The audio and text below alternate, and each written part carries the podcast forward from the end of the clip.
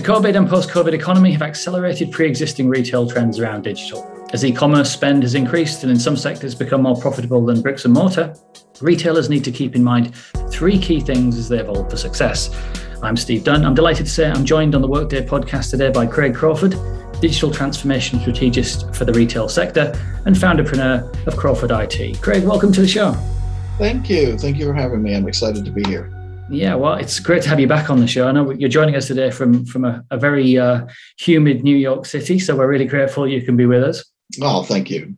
Yeah, um, and I also know you're, you're, going to be joining us at uh, Workday Industry Insights Europe, which uh, is a digital event we're hosting on the 18th of November. So before we kick off, I'm going to shamelessly plug the uh, that event and tell our listeners that they can hear more from you uh, our customers and other industry experts by registering at workday.com forward slash industry insights. And that's my shameless plug over before we begin, Craig.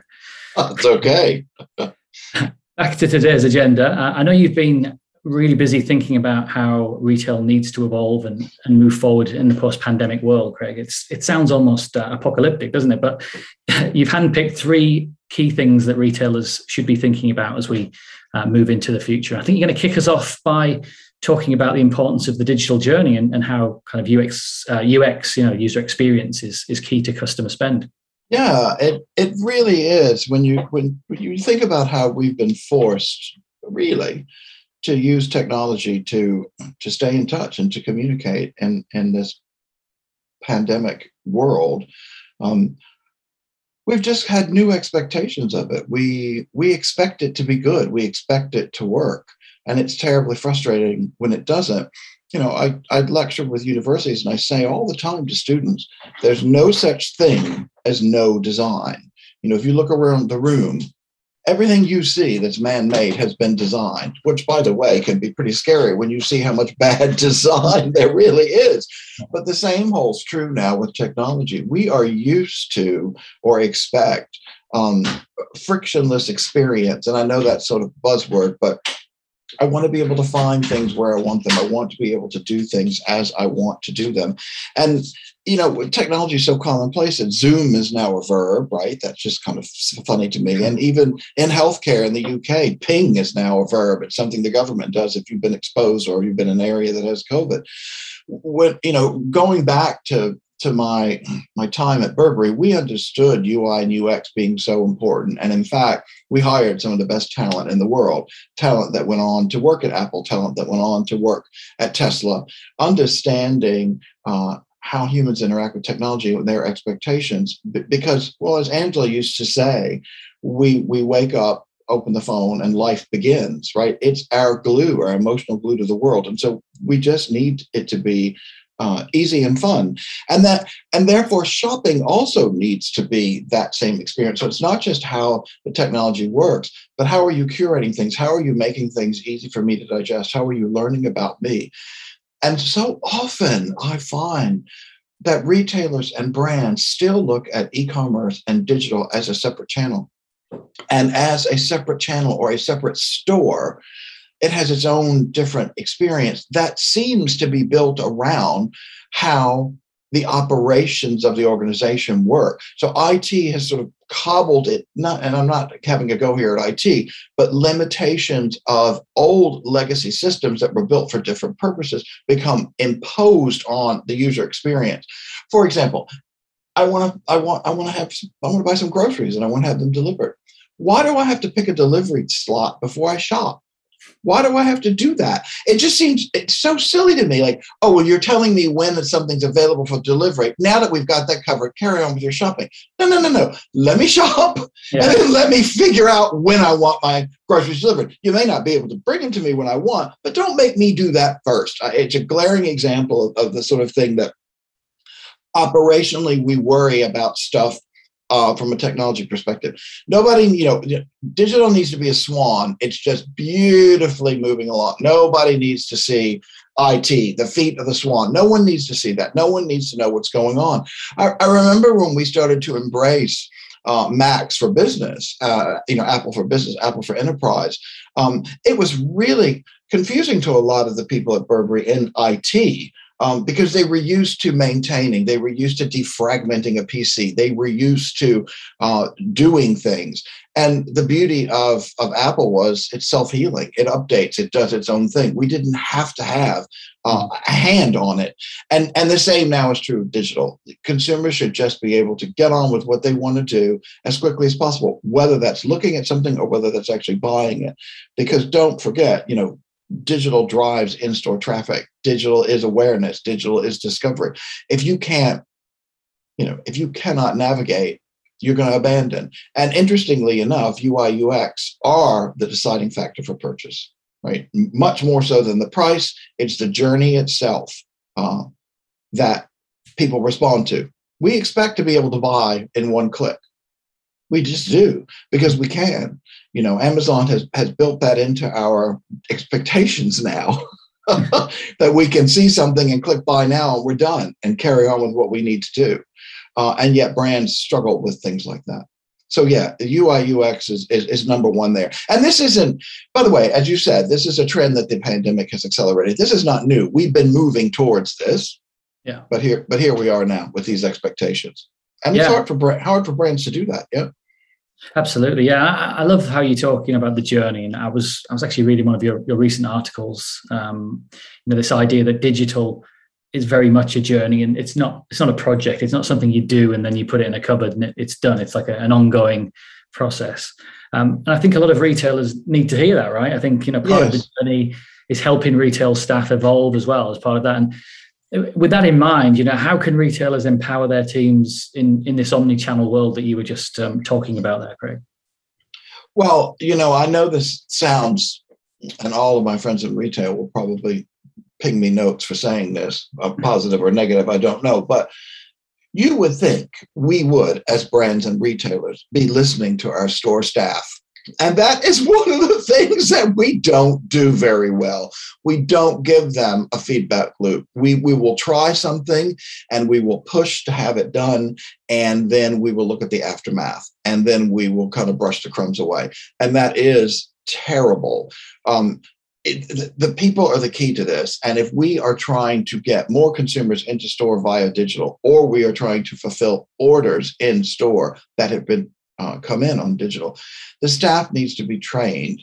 That's not arduous training manuals. That's not pulling them into offsite. You know, if you have a presence, and every brand does at this point, on social media, then your teams in store need to know what's happening. They need to have time to look at that social media. They need their own, you know, TikTok accounts or Instagram accounts or wherever the brand is. And they need to understand the frequency um, of information cascading. And that, because if a consumer comes into the store and says, Hey, I want this, and you're like, What is that? I've never seen TikTok before. How, how do, are you going to feel comfortable? This, this, this retail associate can help, help you find your size if they don't even know what the brand is saying. So closing that is so important and keeping the staff in, in abreast of these new initiatives or or marketing campaigns or um, promotional or whatever's happening. But aside from that, understanding how click and collect work. You know, I worked with a brand that when orders came in, they were quick to goods receipt them in because they knew they needed to know that. But what the team hadn't been informed was the second that they uh, clicked that goods receipt in, it sent an email to the customer saying, Your item is available for collection in store. So in the beginning, they were in goods receipting in product and then you know, consumers were coming and saying, "Hey, I got a message. It's ready." And they were like, "What? Oh, ooh, we haven't really unpacked that yet. We haven't got it ready for you." And then that requires space in the store, right? So some of the stores actually close fitting rooms so they'd have the operational space. Most people, consumers certainly don't know this, but the back office in a retailer is small, right? Because the square footage is about product. So you keep everything out. You keep you know everything for the consumer and suddenly we're now having to close fitting rooms because we don't have a place to pack things and make it lovely and all of that because you can't just do that at the cash wrap, de- uh, wrap desk. You can't unpack boxes. And so the stores become these distribution hubs. Likewise, if something's sold, you've got to pull it, and you've got to pack it, and you've got to get it ready. And all of these things mean that's taking the, the, some of the staff away from the traditional duties. So as as their work evolves, you either need to, need to look at different skill sets and hire people to do that, or you, you, you upskill and or cross skill and and help people understand that they're multitasking now in ways they haven't and then listen to them. If that is too hard to do let them tell you that so you can help make it work. Don't just say get on with it or don't ignore them. Your retail team are on the front line. They know what's working. They know what the consumers want. Give them a place to participate in this. Let them have a forum. It's so important to the success of any of these digital journeys for the people to, to be involved and to have feedback and to make it work. It's the people. It, it, technology just doesn't do it. We're not. We don't have robots going picking and packing and all of that. We've got people doing it. Oh yeah. Um, yeah. So they've got to be part of it. Got to be part of it. So listen to the staff. Can't say that enough. Listen to the staff. I love it. And, you know, a kind of an extension to that, which sort of runs into our, our third or your third trend, should I say, you know, thinking about that, you know, empowerment, but also thinking about transparency, I think, which is a really important term that you talk about. And, you know, ESG is, is coming even more to the fore these days, you know, so, so transparency is an important concept for retailers, isn't it? How do you see that trend evolving, not just for, for staff, but also, you know, the transparency with customers as well? Yeah, you know, we're in a we're in a place that that that technology allows us to be uh, uh, open and honest about what's happening, and and because we've all lived in a, a, a very scary and threatening time with this invisible, you know, virus uh, enemy.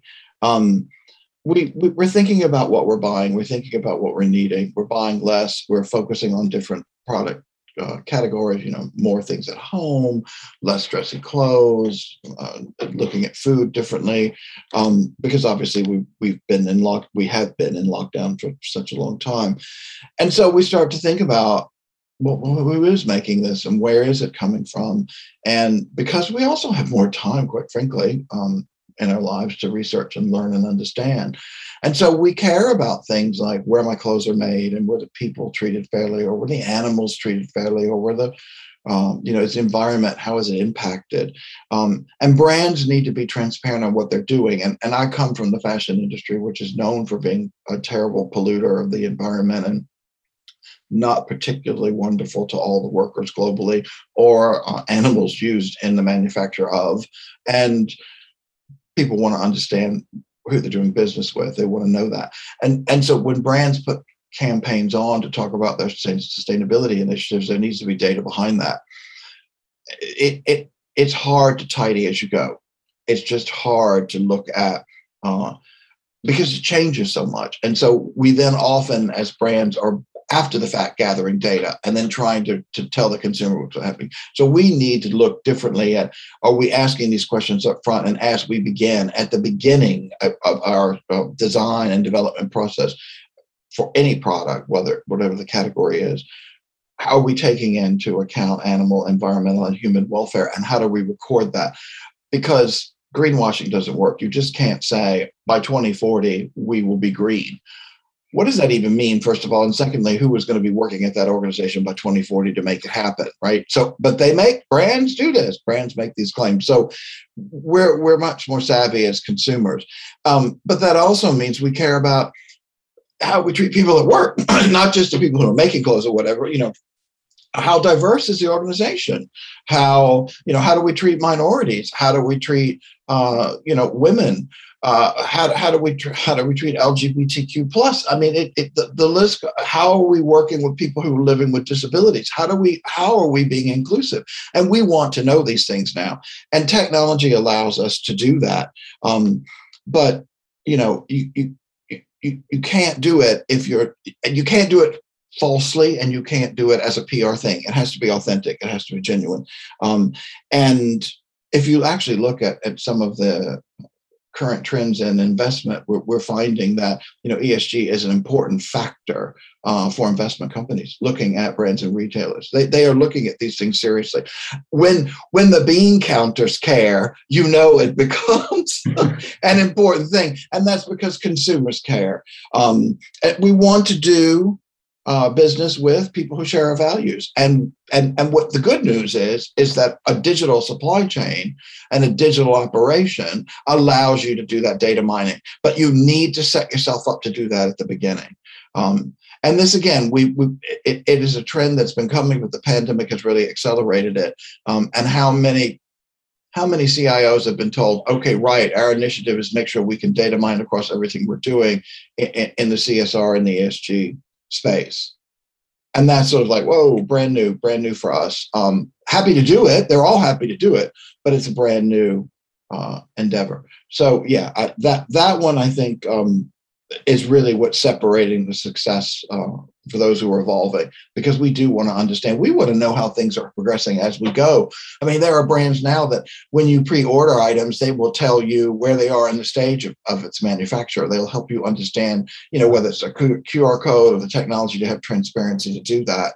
Um, and that's exciting and fun because it makes anything that you're buying more special to you because you understand the provenance and we're hungry for that yeah, that's a great point. There's a, there's a level of um, personal experience and sort of transparency there, isn't there? Right, right across that. So it's yeah, hugely, hugely important. I think. Yes. Um, yes. Well, Craig, listen, that was absolutely fascinating. As, as, always, I could I could listen to you talk all day, and I think you, you could probably talk all day if you if you needed to. Um, absolutely amazing. The, uh, thanks so much for, for joining me. And if, if, for our listeners, don't forget if you want to hear more from Craig and, and a vast array of retail experts um, at Workday Industry Insights Europe, that's on the 18th of November. You can register at workday.com forward slash industry insights. Um, Craig, thanks so much for joining me. I'll let you get back to the to the New York heat um, and enjoy your day.